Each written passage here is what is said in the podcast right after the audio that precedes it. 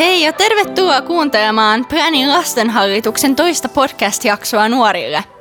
Mun nimi on Aava ja mä toimin tänään toisena juontajana tässä jaksossa.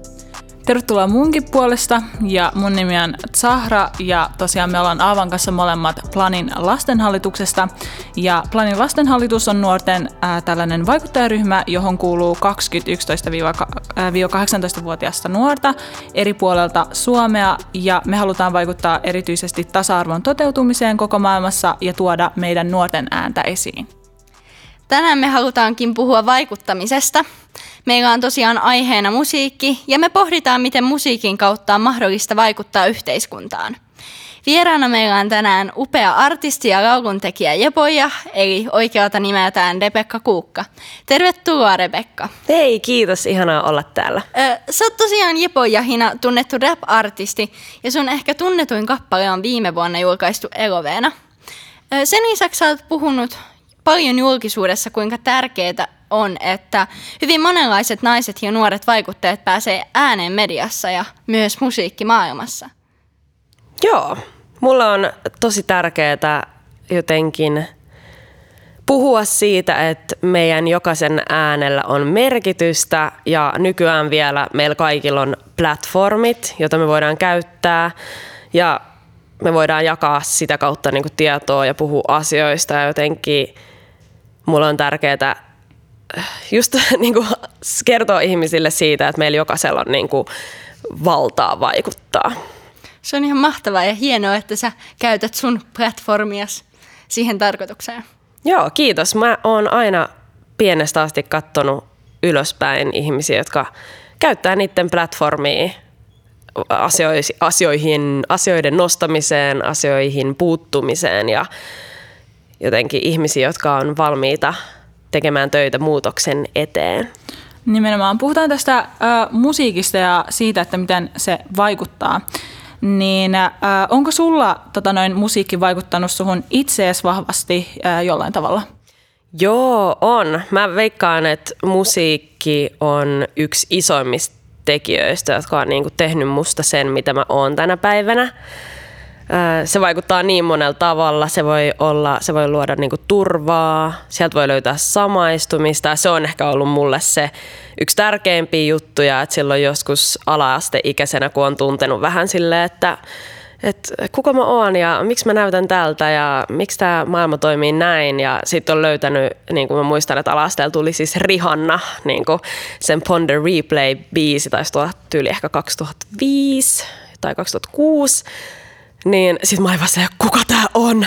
Tää näyttää ihan multa ja jotenkin täällä on niinku ihan sama energia ja sit löytyi niinku se, että hei, että tää on niinku siisti juttu ja tää on sellainen, mihin mä pystyn samaistuu, niin se antaa myös tietyllä tapaa niinku voimaa ja uskoa itteensä, että se on niinku tosi iso tekijä siinä. Sitten samaan aikaan niinku musiikki voi niin kuin ihan sanomallisestikin vaikuttaa. Että on tosi siistejä artisteja, jotka niin kuin tekee siistejä juttuja. Esimerkiksi Princess Nokia on ollut mulle yksi tosi iso influenceri, joka sitten tekee vaikka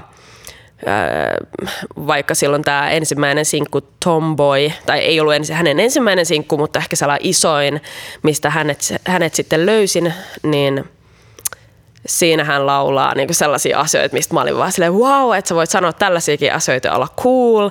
Ja sitten esimerkiksi tällä hetkellä ja tänä syksynä mä oon kuunnellut tosi paljon sellaista artistia kuin Sevda Lisa, niin se taas sitten on sellainen artisti, että mä en tiedä mikä siinä on, mutta mä kuuntelen sitä levyä uudelleen ja uudelleen ja uudelleen ja mä itken joka kerta. Ja mä en osaa vieläkään niinku selittää, että mikä tää on. Ja, mutta silti mun on niinku pakko mennä takas siihen ja se jotenkin vaan vaikuttaa niin paljon muhun – että musiikin myötä ja niiden tunteiden ja kokemusten myötä voi myös jotenkin oppia itsestään uutta. Joo, sen mä oon itekin huomannut monessa hetkessä. Ja sä oot itekin aika vaikuttava artisti ja varmasti tollaisia kokemuksia ja tuntemuksia aiheutat myös monelle, joka sun kappaleita kuuntelee. Öö, miten sä oot itse kiinnostunut vaikuttamisesta, koska sullahan on myös näitä ö, kantaa ottaviakin kappaleita? Hmm. Musta tuntuu, että mä oon kasvanut jotenkin siihen, että mä, niin kuin, mulla on jäänyt taas mennä ala-asteella, mulla on jäänyt tosi vahvasti sellainen muistikuva siitä, että mulle on sanottu, että jos jotain kiusataan ja sit sä et puutu siihen, niin sä oot myös itse kiusaaja. Ja mä uskon, että tämä vaikuttaa niinku kaikkeen, että jos mä näen, että tässä yhteiskunnassa tapahtuu jotain, mikä ei mun mielestä ole niinku oikein ja siinä ei ole niinku järkeä, niin mun on vaikea olla olemat hiljaa. Mä oon vaan silleen, että hetkonen, tämä ei nyt kyllä niinku, että ootteko te samaa mieltä tai silleen, että, että eikö tämä nyt ole vähän niinku ongelmallinen juttu. Ja just se sellainen niinku keskustelevuus on mun mielestä niinku sellainen tärkeä asia jota meidän pitäisi niin kuin har, harrastaa enemmän ja ehkä nyt tietyllä tapaa sosiaalisen median ja omien platformien myötä me voidaan myös tehdä sitä paljon niin kuin paremmin. Mutta mun äiti on oikeastaan ihan pienestä asti vienyt mua just mielen, mielenosoituksiin ja me ollaan käyty katsoa tosi paljon erilaista taidetta hänen kanssaan, hän on valokuvataiteilija, niin sitä kautta on myös päässyt näkemään, että miten niin kuin taide heijastaa meidän yhteiskuntaa ja just nimenomaan kyseenalaistaa niitä, kyseenalaistaa niitä vallitsevia rakenteita. Et mä veikkaan, että mä en ole koskaan niin tietoisesti päättänyt, että minä haluan vaikuttaa, vaan se on vaan osa mua. Ja mä uskon, että loppujen lopuksi me kaikki vaikutetaan jollain tavalla. Että oli se sitten se, että mä menen kauppaan ostaa ruokaa, niin mitä mä ostan sieltä, niin sehän vaikuttaa jo tosi paljon. Miten mä pukeudun, sehän on jo vaikuttavaa. Miten mä kohtelen muita ihmisiä mun ympärillä, sekin on jo iso vaikutus pienessä mittakaavassa. Nimenomaan. puhutaan vielä näistä sulle tärkeistä aiheista, joita sä käsittelet sun kappaleissa. Mikä mulle tulee ensimmäisen mieleen on totta kai Eloveena, koska minä tällaisena ruskeana naisena kanssa se vaikutti tosi paljon muuhun, koska sä puhuit esimerkiksi justiinsa siitä suomalaisuudesta. Niin mitkä on sulle tärkeitä aiheita, joita sä käsittelet sun kappaleissa? Uh, vaikea kysymys. Öm, mä koen, että mä puhun vaan niistä asioista, jotka mä niinku itse olen kokenut.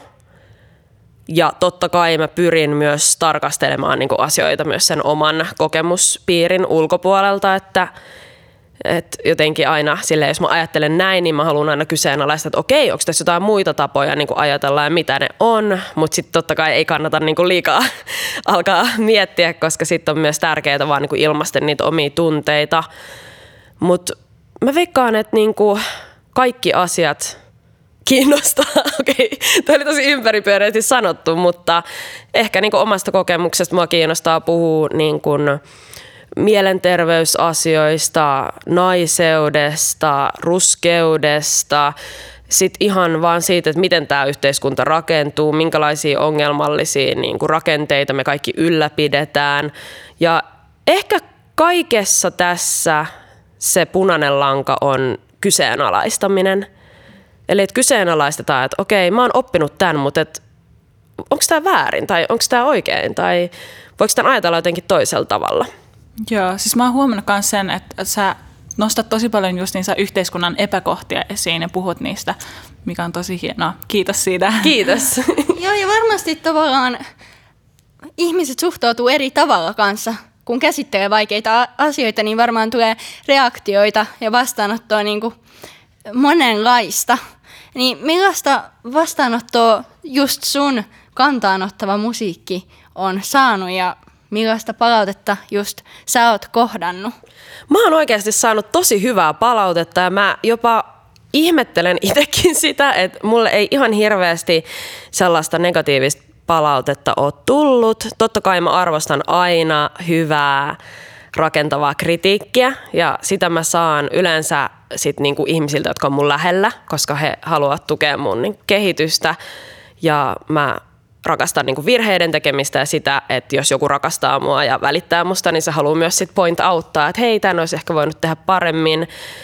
Öö, Mutta sitten totta kai mä voisin mennä sinne Jodeliin tai mikä, mitä näitä nyt on, näitä nettisivuja, missä voi niin kuin itsestään löytää vaikka minkälaista kuraa, mutta mä en usko, että se olisi niin kuin rakentavaa mun kehityksen kannalta tai minkään muunkaan kannalta, jotenka ehkä sitä ei voi edes palautteeksi sanoa, että niin kuin, ehkä sitä ei lasketa. Mutta mä veikkaan, että ylipäätään niin kuin, varsinkin rap-skenessä, niin sellaisen niin kuin, heittomerkeissä dokausräpin aikakausi on ohi ja ihmiset kaipaa merkityksellisempää musiikkia ja erilaisia ääniä ja tuntuu siltä, että sille, mitä mä nyt teen, on tosi paljon kysyntää ja mä oon osunut niin hyvään kohtaan, niin mä oon saanut tosi paljon positiivista palautetta. Puhutaan vielä nopeasti sun äh, tulevaisuudesta. Äh, millaisia tai mitä teemoja sä haluaisit vielä käsitellä sun kappaleissa? Sä oot puhunut mun mielestä jo kaikesta, mutta ihan varmasti jotain vielä löytyy. Joo, äh, tosi hyvä kysymys. Mä oikeastaan silloin, kun mä rupesin tekemään Eloveena EPtä, niin mä lähdin siinä ajatuksesta, että mitä mä tekisin, jos mä eläisin siellä utopiassa. Eli jos mä eläisin jo maailmassa, mikä on valmis. Mun mielestä se kertoo tosi paljon siitä, että miten vaikea on irtautua tästä maailmasta, missä me eletään, kuinka vaikeaa on asettaa itse sinne utopiaan, koska kun mä ajattelin tekeväni niin kuin neutraalin levyn tai EPn miss, ja sitten viedä mun frendit meidän mökille chillaa, niin sitten yhtäkkiä kun sä laitatkin sen tonne eetteriin, niin sit se on niin kuin poliittisin teko, mitä sä voit tehdä. Ja sitten itse silleen, what? Että me vaan niin kuin chillattiin frendien kanssa ja mua on kutsuttu eloveenaksi silleen, että mä en ehkä siinä tekoprosessissa osannut itse ajatella sitä, miten ns. kantaottavaa se oli, mutta tietysti se on niinku siistiä, että se voi tuoda niinku erilaista. Kyllä mä niinku myönnän siis nyt jälkeenpäin, että olihan se nyt siis kantaa ottavaa, mutta et, et ehkä niinku yksi asia, mitä mä haluan tehdä, on tehdä niinku ns. riippumatonta musiikkia. Mä haluan niinku, musiikin tekijänä kehittyä, kehittää itteeni, oppia uusia asioita – kokeilla uusia perspektiivejä, mutta myös silleen tehdä musaa, mikä ei välttämättä ole kantaa ottavaa.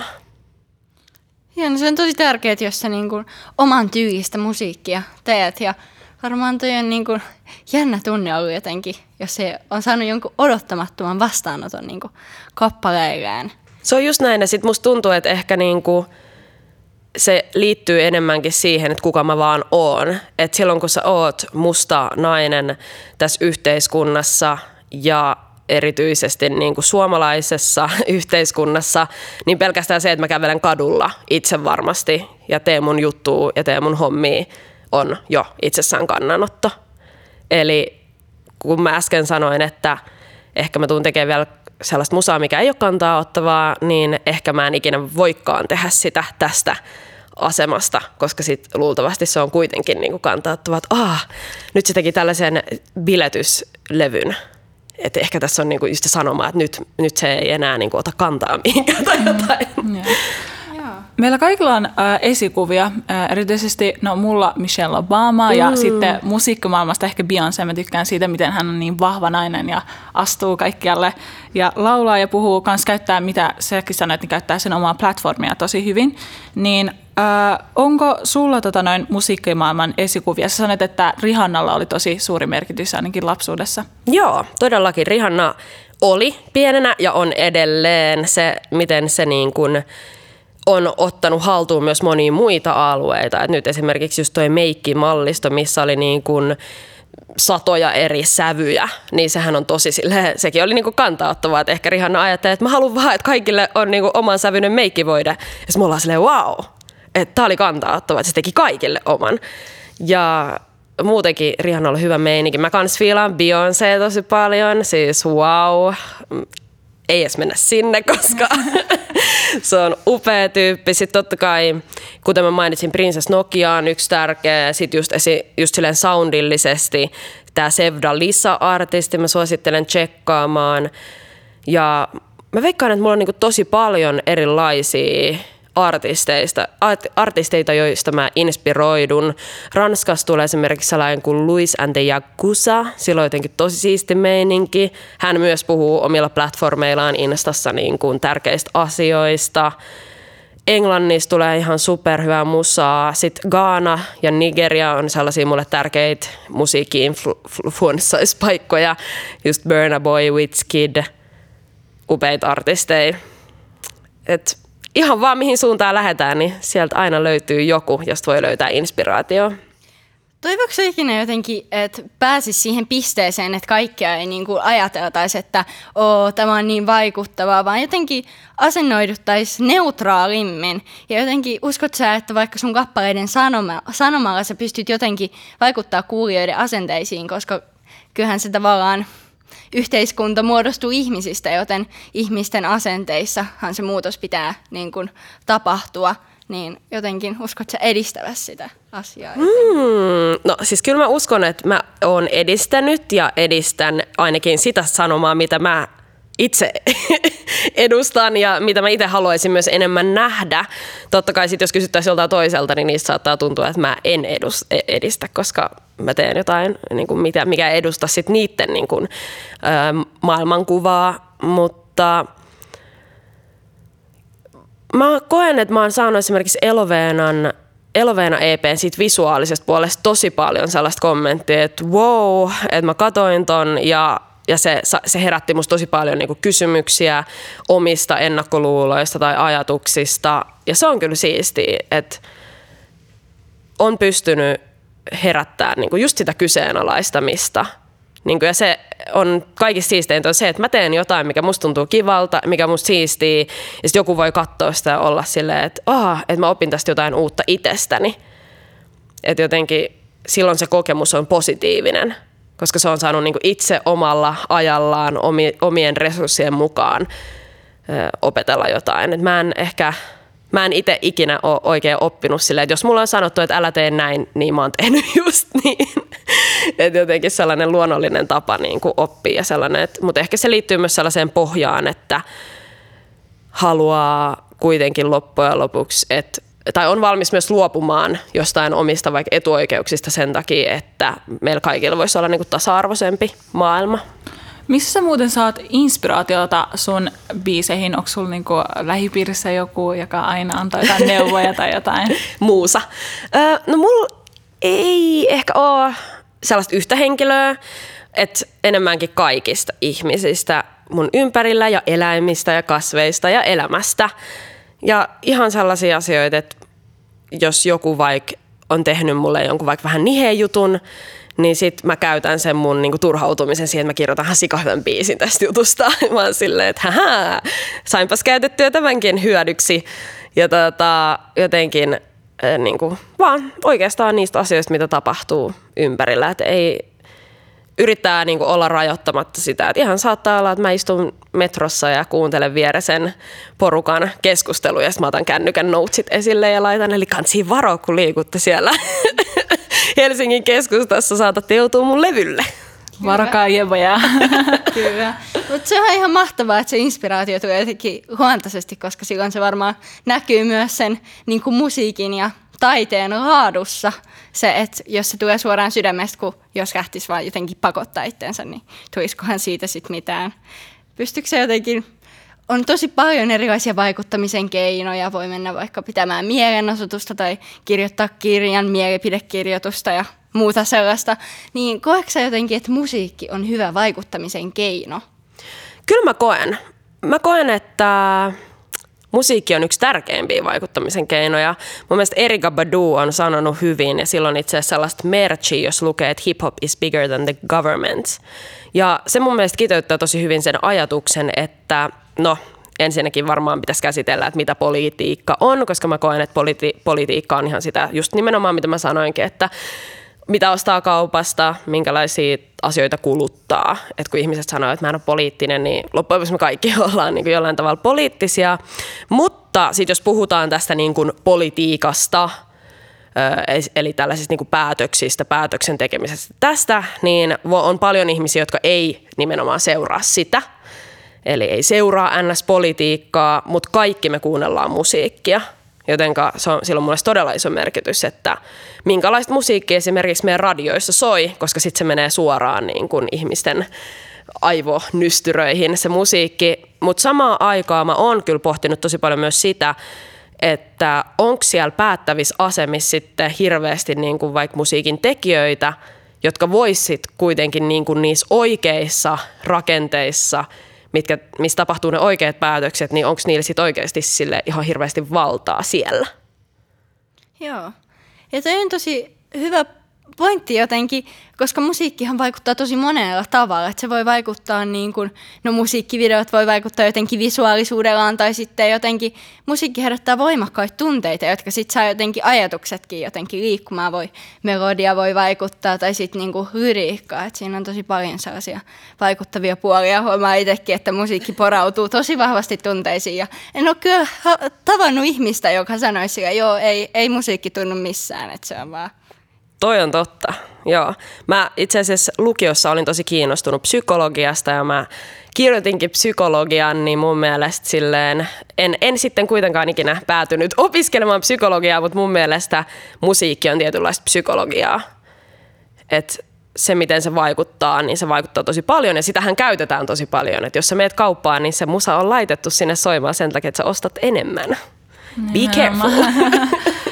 Äh, me ollaan tota noin Planin lastenhallituksessa ää, mietitty ja puhuttu aika paljon representaatiosta, eli esimerkiksi just siitä, että miten tytöt ja nuoret naiset näkyy mediassa ja muutenkin esimerkiksi päätöksenteossa ja toimijoina, ja ää, siihen, että miten nuoret naiset voi vaikuttaa ää, esimerkiksi omiin ää, mahdollisuuksiin ja siihen, miten ne voi vaikuttaa tasa-arvoisempaan maailmaan, niin ensinnäkin se itse olet meille kaikille niin kuin, tosi iso ja suuri esimerkki ja esikuva, niin millaista sun mielestä on ollut toimia poknaisena, pok, poknaisena rap-alalla Suomessa? Ja haluatko itse kertoa sun määritelmän, mikä on pok?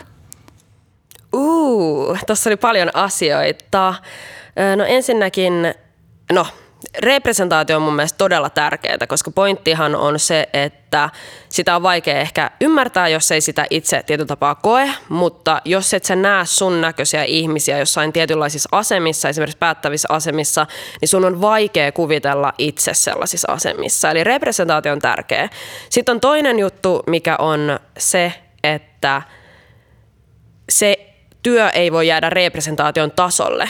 Eli nyt nähdään tosi paljon sitä, että vaikka yritykset ottaa niiden mainoskuvastoon erinäköisiä malleja, mutta sitten jos sä katot sinne oikeaan työyhteisöön, niin sitten siellä se representaatio onkin niin kuin olematonta. Siellä päättää keskikeset valkoiset miehet. Nimenomaan, just tämä. Eli se ei voi vaan olla sitä, että mitä me nähdään, vaan sen, sen työn pitää mennä paljon syvemmälle ja siksi me ei voida puhua siitä, että yritykset ottakaa yksi koulutus ja that's it vaan. Niin kuin meidän pitää kaikkeen niin kuin sitoutua just esimerkiksi antirasistisen työn niin kuin pitkäkestoisesti. Öö, mikä sun toinen kysymys oli? Öö, siitä, että millaista on niin kuin ollut ah. toimia poknaisena ja mikä sun määritelmä on pokista? Joo, äh, pok on, tulee siis sanoista person of color ja tämä termi on siis periaatteessa silloin, kun niin kuin Jenkeissä oli tosi paha, niin kuin, tai siis että ei ollut vielä niin kuin tätä orjalakia niin kuin muutettu, niin mustista ihmisistä käytettiin pelkkää sanaa colored ja sitten he päättivät, että pitää olla toinen sana, joka myös tuo esille heidän inhimillisyytensä ja sen takia siihen lisättiin sana people of color. Ja mä koen, että se on niin kuin kaikki ei-valkoiset ihmiset sitoo ja mulle niin kuin ruskeus on niin kuin kaikki ei-valkoiset ihmiset. Mutta totta kai jotenkin tohonkin sanaan liittyy tosi paljon kaikenlaisia erilaisia määritelmiä, koska sitten esimerkiksi ruskea tytöt media kuvailee sitä sanana, joka sisältää kaikki ihmiset, jotka kokee tulevansa rodullistetuksi Suomessa. Eli silloin siihen kuuluu myös esimerkiksi niin kuin, tietynlaisista eettisistä ei eettisistä kuin etnisistä porukoista tulevia ihmisiä, jotka sitten saattaa olla kuitenkin valkoisia. Eli monimutkainen ö, vyyhti tämä. Ja itse on mun mielestä aina hassu kysymys, että miltä musta tuntuu olla niin kuin ruskea ihminen tässä yhteiskunnassa, koska mä uskon, että valkoisilta ihmisiltä, tai sitten, että jos tänne tulisi nyt se valkoinen heteromies räppäri, niin siltä tuskin kysyttäisiin, että miltä susta tuntuu olla valkoinen heteroräppäri tässä skenessä. Että jotenkin tuntuu, että se on vähän ehkä jollain tavalla niin kuin toiseuttavaa ja sitten myös sellaista, niin kuin, että että haluuks mä nyt sitten tuoda tässä mun niin kuin kaikkia traumoja siihen liittyen niin kuin esille. Et se ei mun mielestä ehkä vie sit asioita eteenpäin. Mutta kaiken tämän niin kuin yhtälönä mä koen, että se on tietysti vaikeaa ja haastavaa ja siihen liittyy tosi paljon haasteita, koska me eletään niin kuin todella rasistisessa yhteiskunnassa, todella niin kuin syrjivässä monella tavalla. Mä koen kuitenkin olevan tosi etuoikeutettu, koska mä, mä niin kuin, jos puhutaan kolorismista, niin mun iho on kuitenkin sitten taas niin kuin aika vaalea verrattuna moniin muihin ihmisiin, joten mä en kärsi vaikka kolorismista niin paljon. Ja sit siitä kautta mä koen niin kuin, tota, vastuuta niin kuin myös puhun näistä asioista. Ja se on paljon työtä. Mutta after all, tällainen niin kuin tarinan positiivinen loppu. Mun mielestä on niin kuin olla osa muutosta ja vaan se, että mä oon olemassa ja teen näitä asioita on niin kuin iso juttu. Ja tällä hetkellä mulla on niin kuin resursseja tehdä sitä työtä ja resursseja olla minä pyytelemättä anteeksi. Ja se on ihan supersiistiä, että nyt tuntuu myös silleen, että mä saan tosi paljon tukea. Että tämä, mitä mä nyt teen, ei olisi välttämättä ollut mahdollista vaikka kymmenen vuotta sitten. Eli mä oon ihan superkiitollinen niin kuin siitä tuesta ja jotenkin niin kuin tunnustuksesta, Joo. mitä mä saan. Nimenomaan, ja tavallaan mitä me mietin kanssa ää, omaa elämää, niin justiinsa se, että no ensinnäkin mä oon nuori, mä oon nainen ja mä en näytä tavalliselta suomalaiselta, niin siinä on jo monta erilaista korttia, millä jengi niin kun, ää, pystyy you know, ää, osattaa ja sanoa jotain ilkeitä asioita. Niin, mutta kuitenkin niin kuin sä sanoit, me ollaan osa muutosta ja se muutos tapahtuu ennemmin tai myöhemmin. Just näin ja se on aina silleen inspiroivaa nähdä niin kuin itsestään nuorempia ihmisiä ja sitten niin kuin nähdä, että ehkä näiden seuraavien tyyppien ei ihan samalla tavalla tarvitse kokea. Muutos on hidasta, koska ihmiselämä on lyhyt, mutta se kuitenkin tapahtuu ja se on niin kuin inspiroivaa. Mikä on niin kuin teidän mielestä sellainen isoin ehkä asia, jonka pitäisi muuttua? Silleen, jos te saisitte nyt jonkun sellaisen rakenteen poistaa, tietenkin niitä on tosi ma- monia isoja, niin mikä se olisi? Mulla on ihan silleen suora vastaus, mutta mulla on kaksi. Mutta ne, ne sitoutuu hyvin paljon toisiinsa, että musta tuntuu, että kun toinen kaatuu, niin toinenkin kaatuu. Mutta siis patriarkaatti ja kapitalismi. Joo. Tuhotaan ne. Sa- samaa mieltä. Ja jos mä sanoisin jotenkin vähän äh, konkreettisemmin, niin mä heittäisin äh, kaikkialle niin kun rakenteisiin, äh, päätöksentekoon, mediaan, ihan kaikkialle mun näköisiä ihmisiä lisää ja oikeasti osaavia. Ei silleen, niin kuin äh, Rebekka sanoi, että johonkin mainoskuvaan heitetään, koska se näyttää kivalta ja se on niin coolia ja se on trendissä nyt, vaan että siellä päätöksenteossa oikeasti on niitä erilaisia ihmisiä päättämässä asioista. Joo, mä oon ihan samaa mieltä sunkaan. Toivotaan, että tällainen muutos tapahtuu pian. Siinä saattaa pieni hetki mennä, mutta mä uskon, että kun me yhteiskuntana ymmärretään, kuinka vahvasti noi molemmat isot rakenteet vaikuttaa meihin kaikkiin silleen negatiivisesti ja se määrä, ketkä oikeasti, siis oikeasti hyötyy niiden rakenteiden olemassaolosta, niin kun me tajutaan, kuinka pieni porukka se on, niin meillä on tosi paljon valtaa muuttaa asioita. Niin kyllähän tasa-arvo niin kuin auttaa niitäkin, jotka on yhteiskunnassa niin kuin jää sen epätasa-arvon ulkopuolelle ja on jotenkin esimerkiksi juuri valkoiset heteromiehet, rikkaat sellaiset, niin kyllähän se heitäkin loppujen lopuksi hyödyttää, mutta tietenkään mun mielestä ei pitäisi joutua ajattelemaan silleen, että he hyötyvät, koska pääasiahan siinä on se, että niin kuin ne, jotka, jotka joutuu kohtaamaan epätasa-arvoa, niin heillä olisi parempi olla. Just näin. Ö, tosiaan sä mainitsitkin jo ruskeat tytöt, niin sä oot vissiin ollut siinä mukana toiminnassa. Haluaisitko sä vähän kertoa lisää näistä ruskeista tytöistä ja niin kuin, mitä sä oot ehkä siellä itse tehnyt? Itse asiassa tämä on mielenkiintoista, koska musta tuntuu, että äm, tosi paljon tapahtuu silleen, että, että, niinku, että jos sä oot niinku ruskea tyttö, ja ehkä se niin kuin ensimmäinen ajatus, mikä siitä tulee, niin kuin tietyllä tapaa stereotypinen ns-ruskea tyttö, niin ajatellaan, että sä oot tytöllä töissä. Ja siis se, sitä tapahtuu ihan tosi paljon, että mulla on niin kuin kaveriporukka, jos kaikista ajatellaan, että me ollaan ruskeat tytöt niin kuin töissä siellä. Mutta todellisuudessa, siis mä oon kirjoittanut yhden jutun niille. Ja mä en ole muuten ollut siinä messissä, mutta mä oon puhunut tosi paljon julkisuudessa heistä, koska heidän merkitys mun elämään on ollut sanoin kuvailematon. Siis mä luin ekana koko Hubaran ruskea tytöt blogia ja sen jälkeen perustettiin siis tämä Ruskeat tytöt media ja sitten oli myös koko Hubaran kirja Ruskeat tytöt ja mulle jotenkin noin kaikki tuli vähän samaan aikaan mun elämään ja mä muistan kun mä luin sen kirjan mä olin vaan what? Että niinku tähän niinku, et ensimmäistä kertaa mä luen niinku suomalaisen kirjan, joka silleen joltain osin niin kuin kertoo mun tarinaa ja joka niin kuin kyseenalaistaa juttuja ja jotenkin sille, että se oli mulle todella merkityksellinen kokemus lukea se kirja. Ja sit, sit, se, sitä myötä mä kävin sitten näissä kirjan niin kuin tapaamisissa, tietyllä tapaa, missä vaikka koko puhu tästä kirjasta. Ja siellä mä sitten tapasin niin kuin muita ns-ruskeita tyttöjä ja tota, muutenkin ihmisiä, jotka oli kiinnostunut tästä aiheesta mä aloin käymään kaikissa puhetilaisuuksissa, mä kävin kuuntelemaan kaikkia, mä olin ihan silleen, että wow, että nyt, nyt avautui niin joku ihan uusi maailma ja mä ehkä niin jopa aina tälleen vähän kärjestettynä sanon, että mä tajusin olevani ruskea, että mä olin silleen, että ahaa, okei, okay, että kaikki nämä asiat, mistä mä oon ehkä jota syyttänyt itteeni tai ollut silleen, että häh, että miksi mulle aina käy näin, niin mä tajusinkin, että aah, se olikin tämä yhteiskunta ja mä oon ruskea ja sen takia nämä asiat tapahtuu. Jotenka myös jotenkin siitä tuli paljon enemmän niin kuin rakkautta itteensä kohtaan ja kyseenalaistamista sitä yhteiskuntaa kohtaan. Sitten tutustu uusiin ihmisiin, mä sain ihan uusia kavereita sieltä. Ja Ruskeat tytöt medialla on ollut vaan siis super iso vaikutus mun elämään. Ja mä toivon, että just tollasia jotenkin äm, niin kuin medioita ja niin kuin, niin kuin sitä, että ihmiset yhdistää voimansa tolla tavalla. Mä toivon, että siitä tulee enemmän, koska on varmasti niin paljon vielä kokemuksia ja ihmisiä, jotka ei vielä välttämättä saa kosketusta siihen niin kuin omaan taustaan.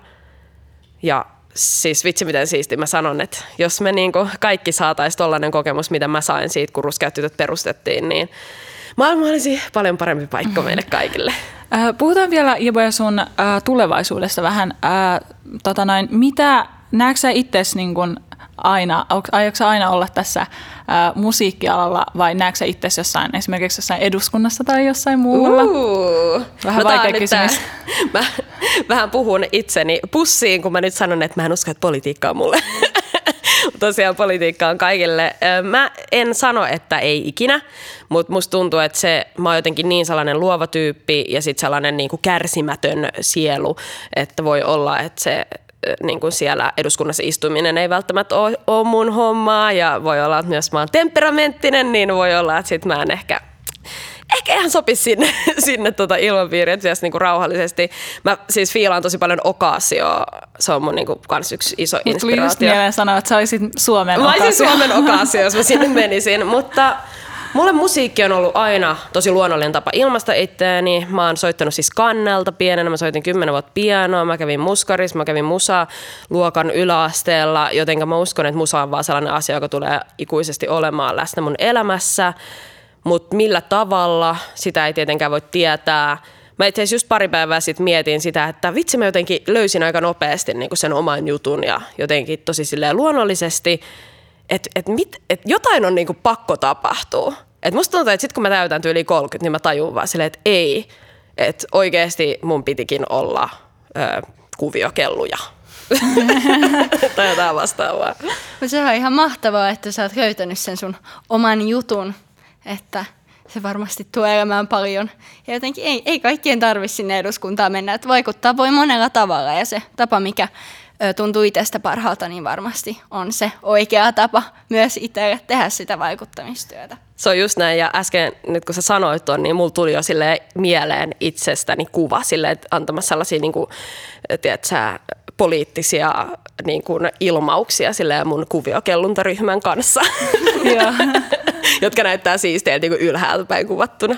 Okei, okay, mulla lähtee aina visuaaliset mielikuvat aina vähän liian pitkälle.